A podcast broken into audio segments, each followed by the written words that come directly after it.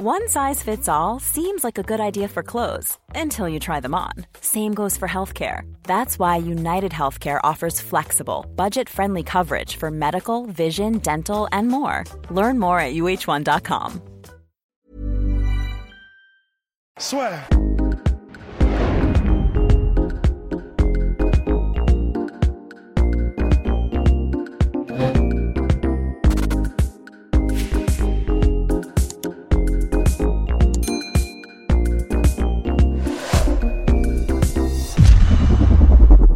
Bonjour à toutes et à tous et bienvenue dans le podcast La Sueur. Bonjour mon cher Polydomso. Hello. Aujourd'hui, question épineuse. Attention, on compte sur vous d'ailleurs en commentaire pour être respectueux et pour nous éclairer aussi sur le sujet, parce que là, on va peut-être euh, lâcher, c'est même pas un pavé, c'est une maison dans la mare. Israël Adesanya est-il le plus grand striker de l'histoire du MMA Donc bien évidemment, pas le plus grand combattant de l'histoire du MMA, le plus grand striker. Kickboxer à la base, donc il a été même au Glory, bilan de 75-5. Euh, il était top 5 mondial euh, clairement dans sa catégorie. Il était aussi, il a aussi fait quelques combats en boxe anglaise, gagné des tournois en heavyweight, bilan de je crois 6-1 dans la discipline ou 5-1. Bref, 5-1, me 5-1 5-1 dans la discipline. C'est approchant. Ouais. et réussit une parfaite transition à MMA puisqu'il est arrivé à l'UFC donc en 2018 après déjà une dizaine de combats et aujourd'hui donc entre février 2018 et maintenant il a fait je crois 9 combats à l'UFC 9-0 20-0 en carrière en MMA et champion middleweight donc alors mon cher Polydomso que pensons-nous d'Israël Adesanya et de son striking? Pour le MMA bien sûr Ah, pour le MMA, bien sûr. Il y a, il y a- il y plusieurs euh, choses euh, données, en fait, euh, quand on balance un truc comme ça, en fait, pour, euh, pour cadrer un peu le sujet. Quand on dit ça, on ne dit pas que c'est le plus grand striker à avoir jamais fait du MMA. Parce qu'il y a des très bons Voilà. strikers qui ont fait du MMA aussi, et qui, en termes d'accomplissement, même, je pense, sont au-dessus euh, d'Adesanya. Genre, euh, pour ne citer que lui, euh, Crocop ou Alistair Overeem, ont, exactement à mon sens, affronté une plus grosse compétition quand ils étaient au, quand ils étaient au K1. bah même un Alors, James ils ont Toney, pas- hein. Et, et voilà, et je pensais à James Tony aussi. James Tony, c'est à des années, à des années-lumière ce qu'il a accompli euh, en, en boxe anglaise. Alors, on va me dire oui, mais c'est du, on parle de striking complet. Non, mais alors là, on va même pas rentrer dans ce débat-là parce que Oui, là, on s'en sort plus. Tu vois, si on clair. commence à dire oui, euh, tel style de striking et tout. En termes de bo- la boxe anglaise, c'est le sport où, y a où la compétition est vraiment la plus élevée qui soit. Donc, euh, pour moi, si on devait déterminer qui est le striker qui a, qui est, qui est, euh, qui a eu le, enfin, le meilleur striker à avoir essayé de faire du MMA, pour le, pour le dire comme ça, ça reste, je pense, James Tony, ouais, reste quand même, euh, reste quand même, même si, même si on est d'accord que c'est pas du tout un bon combattant de MMA et que son, son essai en MMA a été, euh, vraiment pas terrible. Il y avait aussi euh, comment Ray Mercer qui est connu un peu Oui. plus de succès que James Tony euh, dans son dans, dans son essai en fait euh, en MMA. Mais il y en a plein d'autres parce que il y a beaucoup de combattants Ali, très très bons peut-être. qui ont. et- Hein, avec le premier combat de MMA, Mohamed Ali. Euh, Mohamed Ali, mais, pff, carrément, j'ai même pas pensé, mais ouais, Ouais. Mohamed Ali, euh, tout à fait. Euh, on peut même citer Badrari qui a fait un combat de, de, de MMA aussi. Enfin, donc du coup, la question ne se pose pas sous cet angle-là, Oui. parce que encore une fois, je pense qu'Adesanya, même On si balise là, très on balise. voilà, c'est ça. C'est même s'il a une très très bonne carrière en, en kickboxing, c'est c'est pas c'est pas la meilleure carrière qu'il y a eu en, Exactement. en Bah, c'est pas l'un des plus grands de tous les temps. Il n'a pas été champion de très grosses organisations. Il était les et puis bon, Voilà. Ouais, et bon, d'aucuns pensent qu'il a gagné son combat contre contre Winnie. C'est pas mon cas. Moi, je pense que Winnie méritait le combat contre. Alors, je Ouais. sais que je vais pas me faire d'amis là-dessus, mais pour l'avoir revu plusieurs fois, euh, je, je pense que c'était très très serré, mais que c'était quand même Winnie qui avait le, le dessus. Néanmoins, je comprends qu'il y en ait qui considèrent que, enfin, là, tu vois, c'est une question d'appréciation quand c'est euh, serré à ce point-là. Donc, il aurait pu être champion du Glory. Euh, Il a de très belles victoires au Glory. Euh, néanmoins, quand tu regardes quand même un peu son bilan sur les 75 gars qu'il a affrontés, euh, bah, t'en as peut-être une dizaine qui sont connus. C'est vois. Oui, non, c'est plus sur la fin, du ouais. circuit régio- Ouais. C'est du circuit régional, tu vois. C'est c'est euh, c'est quand il était en, en, Chine ou en Australie et tous ces, coins-là, tu, tu- la, la, la variété des combattants et le même leur niveau n'est pas le même. C'est pas du tout pour décribiliser euh, ce qu'a fait Adesanya que je dis ça, c'est juste pour remettre en fait dans le contexte par rapport à un mec comme je sais pas Mirko Krokop ou euh, ou Alistair Overeem ou des, des gens comme ça qui quand tu étais au K1 t'avais pas le choix, tu étais obligé de combattre euh, les Oui. top 10 mondiaux tout le temps, tu vois, c'était ça la, la, la grosse spécificité du, du K1 quoi. Et puis surtout qu'on a presque tout leur bilan. Parce que c'est pareil, moi je suis très fan de Badr Hari, mais c'est vrai que quand vous avez un bilan ou comme Adesanya où vous êtes à 75 mm. quelque chose ou 96 machin et qu'en fait alors, là, on commence à avoir c'est très dur ce que je vais dire mais non, non, mais là tu là tu touches quelque chose tu touches quelque chose et c'est d'autant plus vrai en kickboxing. Moi je pense pas qu'il ait 75 combats c'est ça et en fait en gros quand on regarde euh, il, y a la, trace à partir de 50 combats si vous voulez. Même pas 30, 30, combats je crois Adesanya 30 combats. Mais après tu vois tu t'en sais rien comment ils font leur calcul parce que ça c'est alors ceux qui font du kickboxing euh, ou du, du Muay Thai savent très bien de quoi on parle, c'est qu'il y a beaucoup de, de magouilles et de, de, trucs, tu vois, où tu vas dire, ouais, mon combattant, il est à 11-0 et tu vas avoir le combat comme ça. Et en fait, ton combattant, il a fait deux, combattants, deux combats professionnels. Et c'est pas du tout pour blâmer Adesanya, c'est juste qu'il y a un truc. Il y, a, les gens fonctionnent beaucoup sur les records. C'est un peu comme quand on disait que, je sais plus, Sage Northcutt avait je ne sais combien de, de titres mondiaux ou de machins comme ça.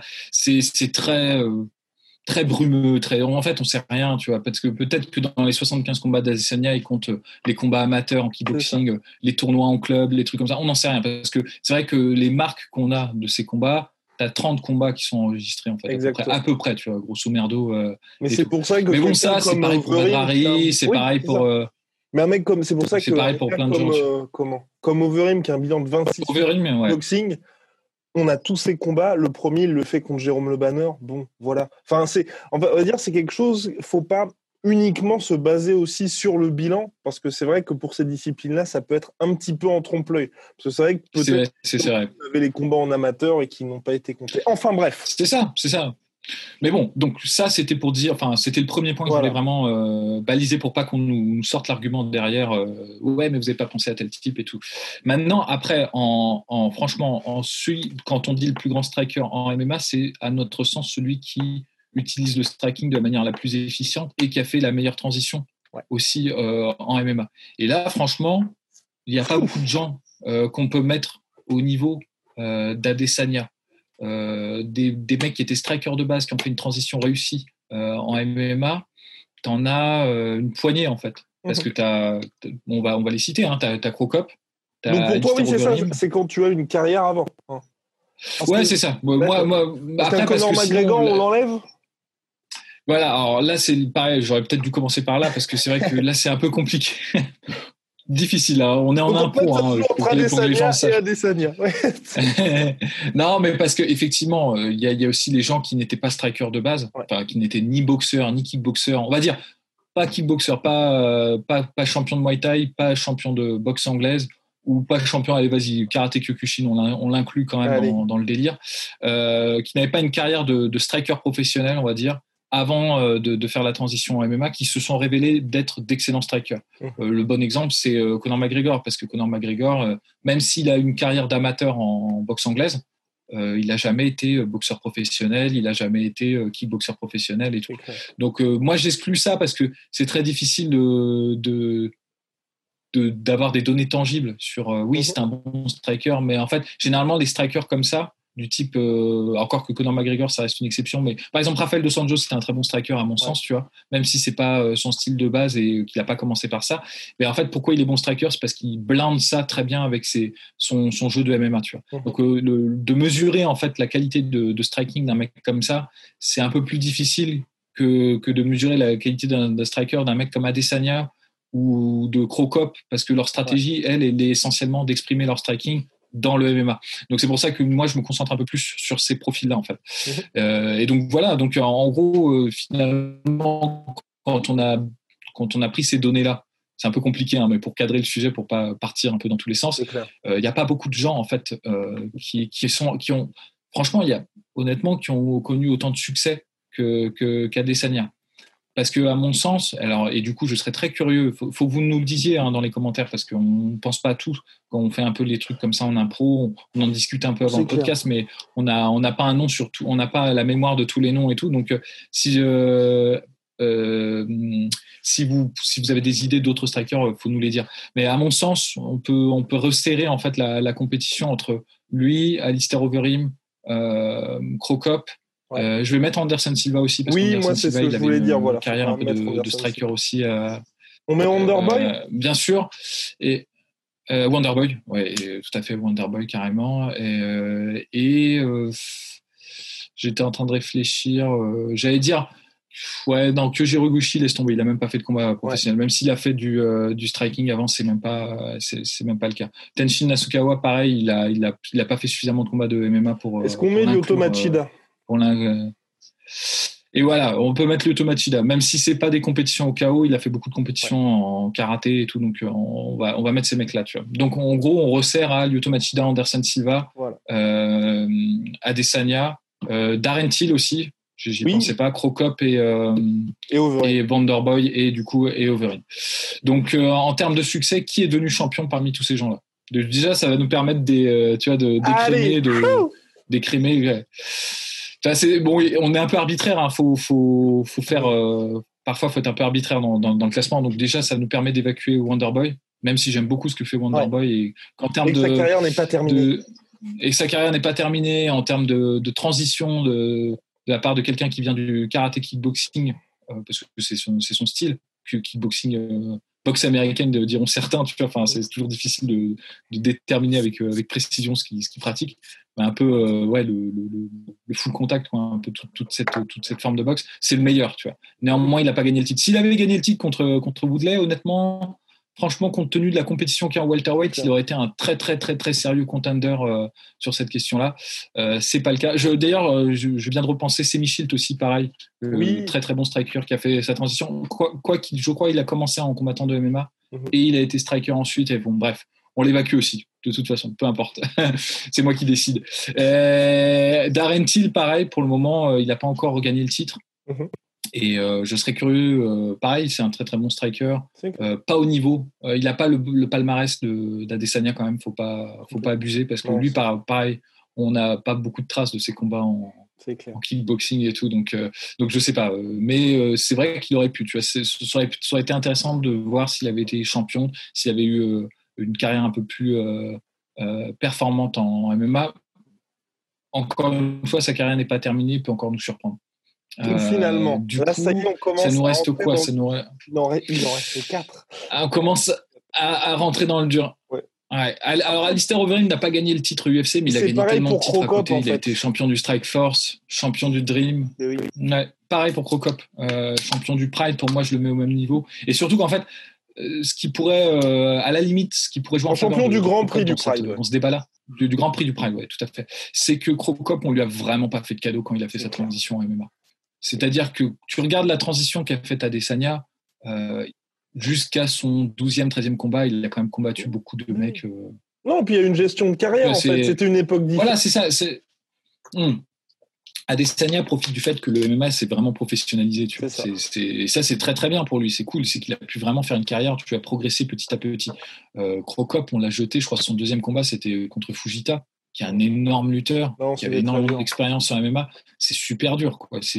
Donc en termes de compétition euh, hard, tu vois, genre dès le début, euh, honnêtement, je pense que je donne le point à, Cro- à Crocop.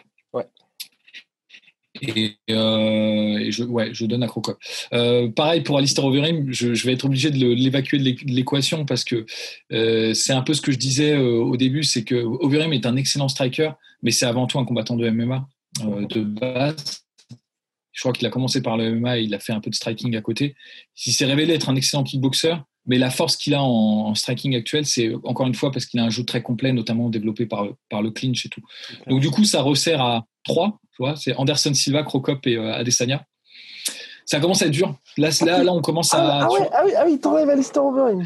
Bah, parce que sinon, je suis pas cohérent avec ce que je viens de dire euh, au début. C'est que, euh, sinon, mais parce que Alistair Overeem, c'est, c'est un excellent striker et probablement, euh, en termes de technique pure, c'est probablement le meilleur striker en, en, poids lourd, en tout cas parmi les meilleurs strikers en poids lourd. Ouais. Euh, le problème, c'est que, bah, comme ce que je viens de dire, quoi, c'est oui, pas un mec qui a commencé par le striking. Il a, et même quand, il, et même ses succès en striking, quand tu regardes sa, sa période Uberim et tout, venait principalement de, du fait qu'il avait cette présence physique et qu'il avait ce travail en clinch. Et je pense que ça venait aussi beaucoup du MMA, tu vois. Ouais. Et euh, c'est lui, à la limite, si on pouvait dire, euh, de, si on faisait une catégorie, le meilleur combattant de MMA ayant fait une transition en striking, je pense que ce serait Alistair Overeem, tu vois, parce qu'il a quand même réussi à battre euh, Badrari, il a quand même réussi à gagner un K1. Euh, donc, Et puis, il a commencé par ça. Hein. Il a commencé par. Il a commencé par, par, le MMA, ouais.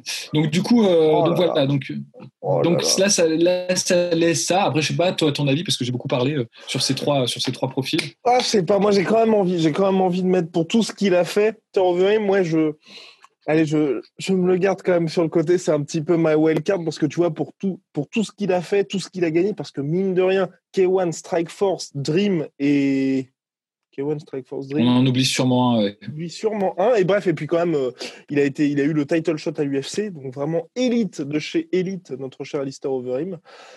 Bon, voilà. Là maintenant, donc il reste Lyoto Machida, Anderson. Ah, c'est vrai que j'avais oublié Lyoto Machida. Mirko et euh, Israël Sania. Moi, j'ai envie d'enlever Lyoto Machida parce que c'est vrai que pour le coup, en fait, il y a, à la différence de tous les autres, il y a clairement eu un. Enfin, une fois que quelqu'un a trouvé la clé, c'était plus du tout la même chose pour Lyoto Machida.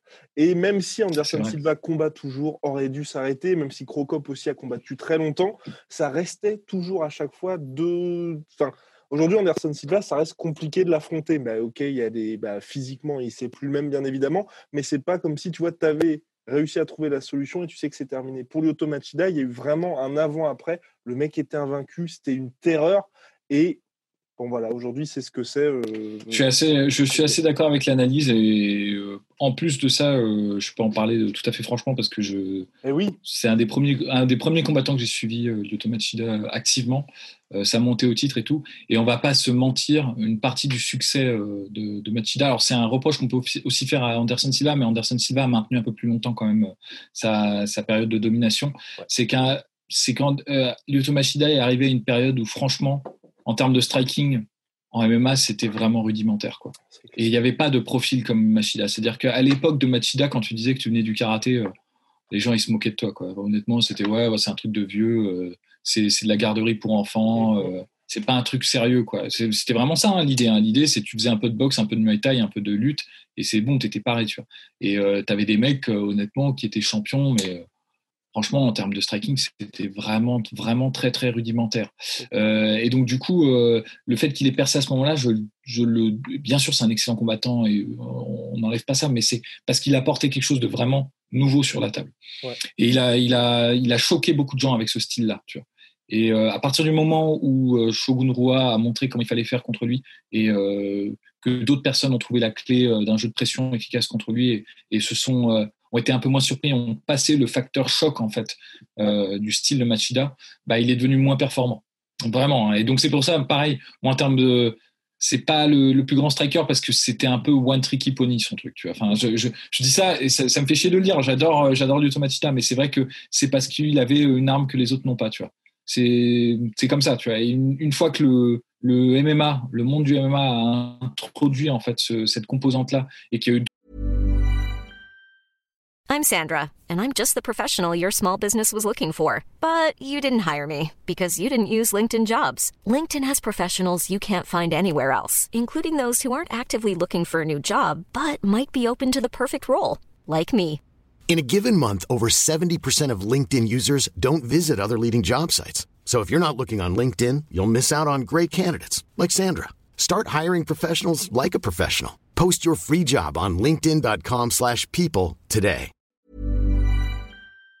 D'autres personnes qui sont venues du karaté euh, à la touche, c'est vraiment ça, hein, c'est ce style vraiment très très ample, un peu karaté Shotokan et tout. Bonjour. Bah, euh, ce que je disais à propos de l'île c'est que euh, une fois que les, gens ont, adopté, ont, introduit la, le, ce qu'apportait Machida, Machida lui ne sait pas ne s'est pas adapté euh, aux, en fait, aux réactions du monde du MMA. Donc c'est pour ça que même si c'est un combattant de légende, même si c'est, euh, on le reconnaît, il a apporté quelque chose de nouveau. Et franchement, euh, en termes d'impact sur le monde ah, du MMA, il a avancer le sport. Il a, fait.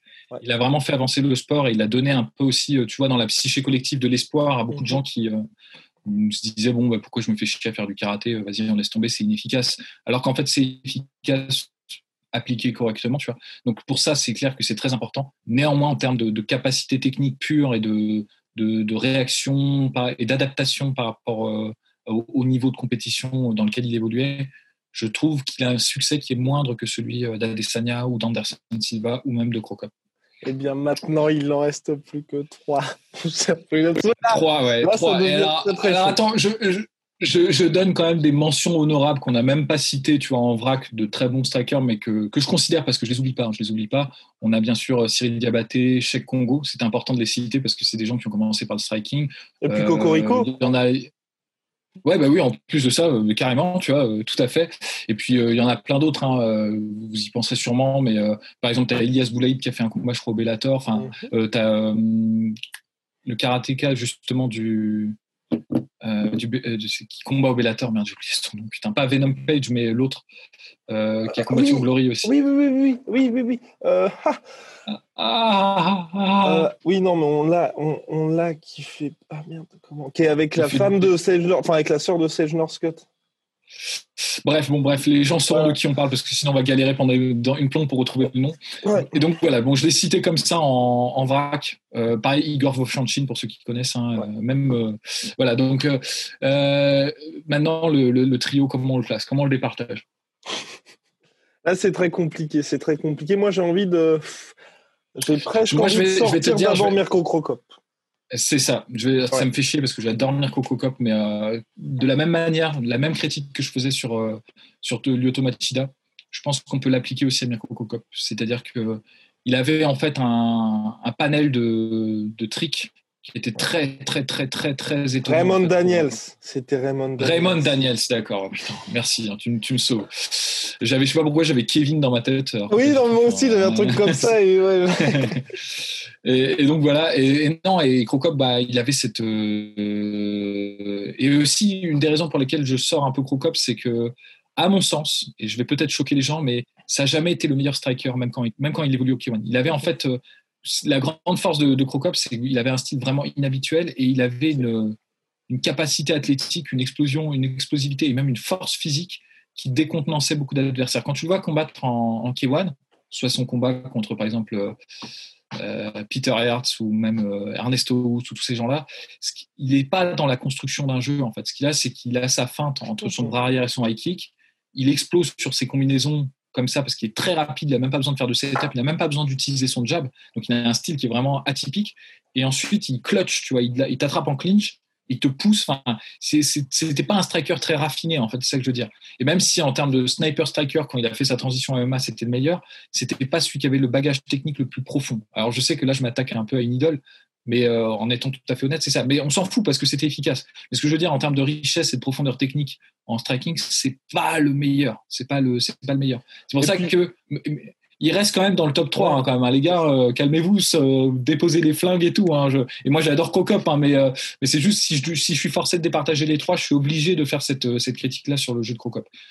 Et puis pour corroborer à vos propos, mon cher Polydomso, moi je voulais aussi dire que c'est vrai que Mirko Crocop, à la manière d'un Chuck Liddell d'Iceman, c'est vrai qu'aussi c'est un très bon striker, mais qui est aussi connu et qui a fait son succès sur aussi sa capacité à l'anti-lutte. Et donc, c'est quelque chose où, en fait, mm. par rapport aux autres, où justement, on met tout, tout le côté striking en avant, c'est comme tu l'as dit, c'est par son style qu'il y arrivait aussi. Et donc, c'est vrai que là, ça, ça, ne va pas du tout avec, euh, bah, avec les, les éléments qu'on met en avant aujourd'hui. Donc, pour qui est finalement le meilleur striker. Alors là, il n'en reste plus que deux. Anderson Silva contre Israël Adesanya. Là, je pense que ce qui est compliqué aussi, c'est qu'on en parle aujourd'hui, donc vendredi 2 octobre, juste après qu'Adesanya se soit imposé contre Polo Costa Borrachina, qui soit champion middleweight et que là, bien évidemment, au niveau temporel, bah, on le voit très très haut et Anderson Silva, il reste sur une défaite assez pénible contre Jared Cannonier. Donc c'est très compliqué. Mais de toute façon, on va pas se mentir, c'est le problème de ce genre de discussion, c'est que tout est relatif, bien sûr, au contexte, tout évolue. Et temporellement, euh, temporellement euh, évidemment, euh, c'est très très difficile. C'est typiquement le genre de podcast qui vieillit très mal d'ailleurs. Hein. On en a conscience quand on le fait, hein, de toute façon. Donc là, c'est plus pour s'amuser un petit peu, pour, pour, le plaisir de la discussion. Vous regardez ce podcast-là jusqu'après qu'Israël Adesanya se soit fait mettre KO par Jared Cannonier, ne venez pas nous voir. Hein. Ouais, c'est ça. non, mais c'est pour s'amuser, quoi. On, rigole, tu vois. On rigole, tu vois. C'est comme quand on classe les, les, les, héros de la Justice League, tu vois, pour savoir qui est le, plus badass. Tu vois c'est un peu pareil, tu vois. Bon, et donc euh, ceci étant dit, euh, tu vois,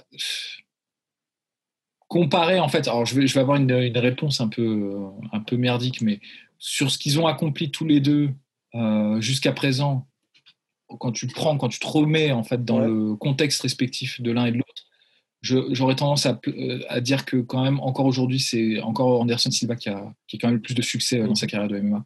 Alors c'est pas aussi unblemished que que Adesanya, mais encore une fois c'était une période où franchement et c'est pour ça que je donne un petit point en plus pour le, succès en MMA Anderson Silva, c'est parce que c'était le Far West le sport. Le, Et Anderson Silva pendant longtemps, il a évolué dans une dans une très mauvaise catégorie. C'était pas la sienne. Il était en, je crois, je sais plus en combien, en léger au Pride. Enfin, c'était n'importe quoi. Donc, il c'était pas sa catégorie. il a perdu des combats qu'il aurait pas dû perdre à cause de ça.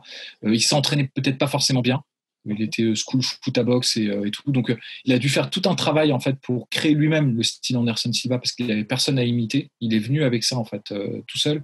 Donc, c'est pour ça que d'aucuns diront ouais, mais tu vois, il a perdu contre Daiju Takase ou contre l'autre, le japonais là, qui lui a fait le, mm -hmm. le sort, Ryo Shonan. Je crois que c'est Ryo Shonan le nom du mec. Mais ça, justement, pour moi, ça, ça, te montre que le parcours a été moins, beaucoup plus difficile pour lui parce que c'était un truc qui n'était pas ultra professionnel à l'époque. Mhm. On te balançait contre des mecs que tu connaissais pas, tu vois. Tu, tu savais pas qui était Ryo Shonan avant de l'affronter, tu savais pas qui était Daiju Takase avant de, de l'affronter. Et tu avais une gestion de carrière qui était complètement aléatoire, tu vois. Honnêtement, on pouvait te mettre contre un mec qui avait 10 euh, défaites, une victoire, ou contre un gars qui était à 10 victoires, 0 euh, défaites, d'un combat sur l'autre. Donc c'est très, très compliqué. Et je trouve que le fait que Anderson Silva ait réussi à surnager euh, et à éclore dans, cette, euh, dans ce monde-là, et à devenir bah, le, le, plus grand champion de, de middleweight de l'UFC euh, encore jusqu'à aujourd'hui, je pense, tu vois, c'est quand même un, une preuve de, de, la capacité qu'il a eu à adapter justement ses skills de striker au MMA, parce que c'était sa principale force en fait, euh, jusqu'à euh, bah, jusqu'à aujourd'hui en fait. Hein, même s'il a quelques soumissions bien sûr à, à son record, ça, son, son, son A-game, ça reste quand même son, son, striking et plus particulièrement son, son, son striking en contre. Donc il a réussi à adapter ce jeu-là sans, sans être professionnel, sans professionnalisation, sans, sans un parcours tout à fait euh, cadré pour son style, pour moi, ça lui donne un petit avantage euh, sur, euh, sur, euh, sur Adesanya. Maintenant, là où Adesanya a un énorme avantage, je pense, c'est que on va pas se mentir. Techniquement, le sport, il a vraiment évolué. C'est clair. Bah, et puis même quand on regarde les noms, c'est un peu dur. Hein. Mais moi, je trouve qu'Anderson Silva, pour lui, il a le nombre de défenses de ceinture et ce règne qui est absolument énorme, peut-être même sûrement qu'on ne reverra plus jamais chez les middleweight. Mais c'est vrai, quand on regarde le type d'adversaire qu'a eu Adesanya depuis qu'il est à l'UFC, je trouve, à mon sens, que c'est bah, ça vient du fait que le sport a évolué, tu vois. il c'est ça, c'est ça.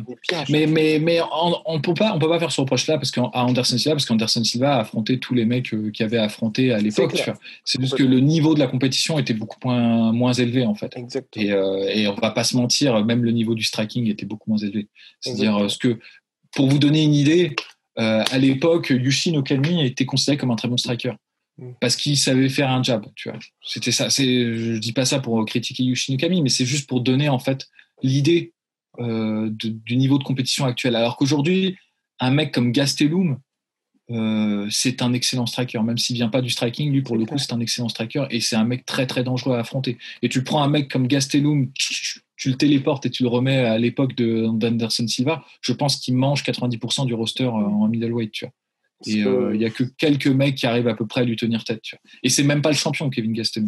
Euh, tu prends un mec comme euh, Romero ou, ou, ou Whitaker, mais là, c'est même pas laisse tomber, quoi. C'est même pas la peine d'y penser, tu vois. Et ça, c'est en étant froid et honnête avec la situation. Et c'est pour ça que je dis, il faut réfléchir par rapport au, au contexte. Parce que sinon, la discussion n'a aucun sens. Évidemment euh, que, que Adesanya est un meilleur striker qu'Anderson Silva, ça ne fait aucun doute. Maintenant, nous, quand on te dit le plus grand, c'est par rapport aux accomplissements dans leur période en fait euh, dans, dans ce qu'ils apportent.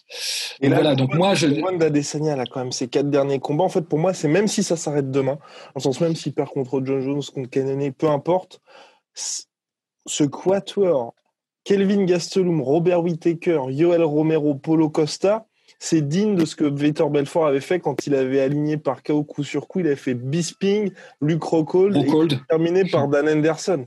C'est ouais. une espèce de période où je pense que là, c'est monstrueux. Le mec a vraiment nettoyé la catégorie face à de très bons strikers à chaque fois, enfin, ou du moins réputés très bons strikers. C'est ça. C'est ça. Donc, euh, ouais, carrément. Et c'est le gros avantage qu'il a sur Anderson Silva. C'est-à-dire que moi, je donne l'avantage euh, à Anderson Silva sur l'évolution de sa carrière, sur le fait d'avoir réussi à être champion, ouais. d'imposer un style, et aussi sur son caractère de pionnier, de ce qu'il a apporté. C'est un truc énorme. Tu vois, il a vraiment fait évoluer le sport.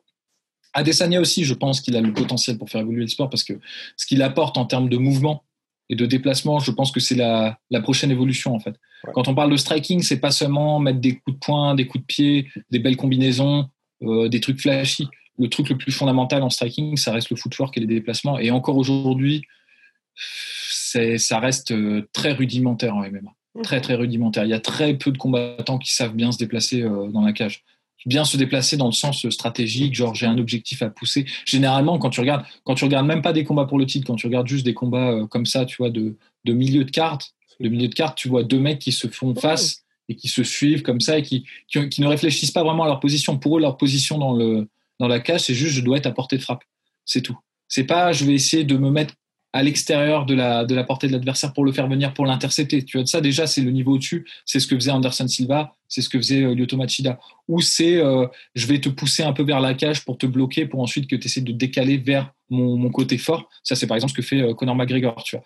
Et ça, déjà, on est à un point supérieur en termes de, de footwork. Mais ce qu'apporte Adesanya, honnêtement, c'est, je pense, c'est même au-dessus parce qu'il fait les deux. Tu vois. Il arrive à te, à te pousser à contrôler en fait à te faire reculer tout en restant un petit peu euh, hors de ta portée. Il gère très bien sa distance. Et quand tu lui mets la pression, il a ce jeu évasif, même supérieur à celui d'un Lyoto Machida, tu vois, euh, en termes de, déplacement et de, gestion de sa position dans l'octogone. Donc il a le paquet complet. Euh, il a des déplacements à la fois offensifs et défensifs. Et il y a peu de combattants qui ont ça, à mon sens, euh, actuellement. Donc, euh, sans parler de sa richesse, de sa variété euh, technique, que ce soit en striking et tout. Donc, ça, je pense qu'il a le potentiel. Mais pour le moment, on n'a pas encore vu l'évolution du monde du MMA par rapport à ça. Et donc peut-être que dans, s'il reste un champion dominant, de toute façon, c'est une dialectique. Les combattants sont obligés de s'adapter. Et quel type d'adversaire aussi il aura Parce que là, c'est ah ce qui intéresse particulièrement Monsieur Poidomso. Là, ça va être compliqué le combat contre Chris Weidman, mais ça, ne serait-ce que le combat contre John Jones, où là, il aura quelqu'un qui justement apportera ce que ses adversaires précédents n'ont pas apporté non plus. C'est ça, c'est ça. Et c'est vrai que il faut pas non plus le voir euh, plus beau qu'il n'est. Moi, je, je pense qu'Adesanya, là, on est un peu sous le coup de l'euphorie et tout, mais il y a des failles dans son jeu. Hein. Il, y a, il, y a, des failles. Il suffit de regarder sa carrière de kickboxer. Tu peux, même dans son point, dans son A-game, il y a des failles. Et on peut être fan de Adesanya et tout à fait l'admettre. Moi, je, je suis euh, en, je suis ébobi devant la maestria technique euh, d'Adesanya euh, dans l'octogone, je la reconnais. Néanmoins, il y a des trucs qu'il fait, il y a des habitudes, il y a des machins qui peuvent être exploités. Ça, ça c'est évident. Et euh, c'est pour ça que moi, je suis curieux, j'adore de voir des mecs comme Adesanya arriver parce que c'est la promesse d'une évolution du sport, en fait. S'ils arrivent à maintenir leur domination, tu vois, justement, là, pour le moment, l'inconnu, c'est le type d'adversaire qu'il va, va rencontrer, des profils un peu différents, tu vois, qui vont voir si son jeu a vraiment de la profondeur. Chose qu'avait réussi Anderson Silva, parce qu'Anderson Silva, il avait quand même réussi à battre Charles Sonnen et tout, des, des, des match-ups qui n'étaient pas faciles pour lui en termes stylistiques. Donc ça, ça reste encore un peu l'inconnu euh, du point de vue euh, d'Adesanya. Et euh, là où on pourra vraiment juger l'impact d'Adesanya en tant que, que, capacité de striker dans le monde du MMA, c'est ce, qui va, ce qui va apporter au monde du MMA, tout simplement. Mmh. Comment il va le faire évoluer, en fait. Et ça, c'est quand les gens vont essayer de s'entraîner pour battre Adesanya. Euh, il y a toute une dynamique qui va se mettre en branle justement pour contrer ces déplacements. Donc du coup, il va faire améliorer, il va améliorer le sport. Moi, je pense. ah oui, non, mais clairement, mais même l'impact de City Kickboxing plus globalement, parce que ne serait-ce globalement, ouais, et puis tout ce qui, tous leurs combattants là, je, ouais, comme, comme tu l'as dit, je pense qu'ils changent vraiment quelque chose. Mm. On a fait, on a donc voilà, donc moi, euh, moi je pense que bon, mine de rien, euh, je vais du côté technique je pense que Adesanya est le meilleur euh, striker ayant fait la transition jusqu'à aujourd'hui. J'en ai pas d'autres en tête. Euh, il y a des gens qui sont très très bons en striking qui viennent pas du striking, ça je le nie pas. Euh, Conor McGregor, c'est, il, fait partie de ces gens-là. Même un mec comme Eddie Alvarez, tu vois, les gens se moquent un peu de lui parce que il a perdu par KO des trucs, mais ce qu'il fait par exemple en déplacement, Eddie Alvarez, il y a presque personne qui le fait. Donc pour ça, tu vois, je, je lui donne une petite pièce et même un gars comme Georges Saint-Pierre, tu vois, qui tiens, qui vient du, du Kyokushin et tout, mais euh, qui, a, qui a réussi à adapter très bien son, son striking avoir une belle anglaise et tout. Donc il y en a d'autres hein, comme ça, mais si tu me demandes. Germaine Derandami, mais de rien chez les, chez les dames. Bah ouais, ouais, non, c'est clair, on n'a même pas considéré les femmes. Euh, oh là, honte à nous, mais il y a même Valentina Shevchenko, ça me fait mal de le reconnaître, mais, mais, oui, mais, mais, tout à fait. Et, euh, et non, c'est clair, on n'a même pas, on n'a même pas pensé à elle. Oh là là c'est pas bien, c'est pas très progrès tout ça. Bravo, mais, bravo ouais. Et, mais bon, et donc du coup, bon, pour conclure, euh, je pense qu'on peut quand même dire qu'aujourd'hui, celui qui a le bagage technique le plus, euh, le plus varié, qui a les, la, vie, la victoire sur la compétition la plus élevée, c'est Adesanya aujourd'hui.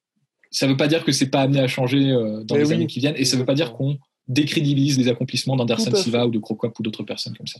Donc n'hésitez pas à nous donner votre avis dans le respect, hein, parce que bien évidemment là, vous avez remarqué, on a pris des pincettes sur ce sujet. Donc, euh, donc bah non, mais, après, ce qui est intéressant, c'est d'avoir quand même un débat intéressant, parce que tu vois, au-delà, au-delà, du, au-delà du fameux Conor McGregor dans l'enculé, moi j'espère qu'il y aura quelques pépites que nous aurons oubliées. Hein. C'est ça, c'est une, une, discussion qu'il faut avoir. De toute façon, ces sujets ne sont intéressants que pour ça. Si c'est juste faire un top, euh, ça n'a pas vraiment beaucoup d'intérêt. Le top 10 des plus grands strikers de l'histoire de l'UFC. Donc oui, non, c'est vrai. Ah, c'est, pas mal pour le titre YouTube. Hein, euh, Exactement. Euh, on n'a même pas mis 10. Donc, vous avez l'avis, notre avis. Hmm. Bien, mon cher Polydomso, on se retrouve très très vite pour parler de la performance de Nassourdine Imavov à l'UFC euh, Fight Night 178 qui a lieu ce week-end, donc sur la mm. Fight Island. Merci à My Sweet Protein, moins 38% avec le code la sueur sur absolument tout, moins 10% sur tout Venom avec le code la sueur. Et puis n'hésitez pas à vous abonner, à balancer un petit pouce bleu, ça fait toujours plaisir. À la prochaine. Soit.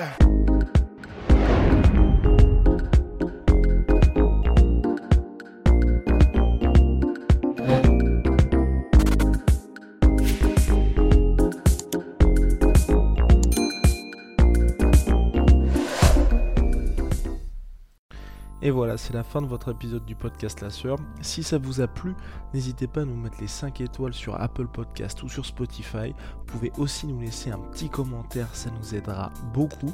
Et si vous voulez aller plus loin avec nous, vous tapez La Sueur sur toutes les plateformes ou sur les réseaux sociaux, vous nous trouverez. Et là, vous nous écoutez très certainement en audio. On est aussi en vidéo sur YouTube, mais également sur Snapchat. Là encore, vous tapez la et on sera là. Merci de votre fidélité et à très vite pour de nouvelles aventures.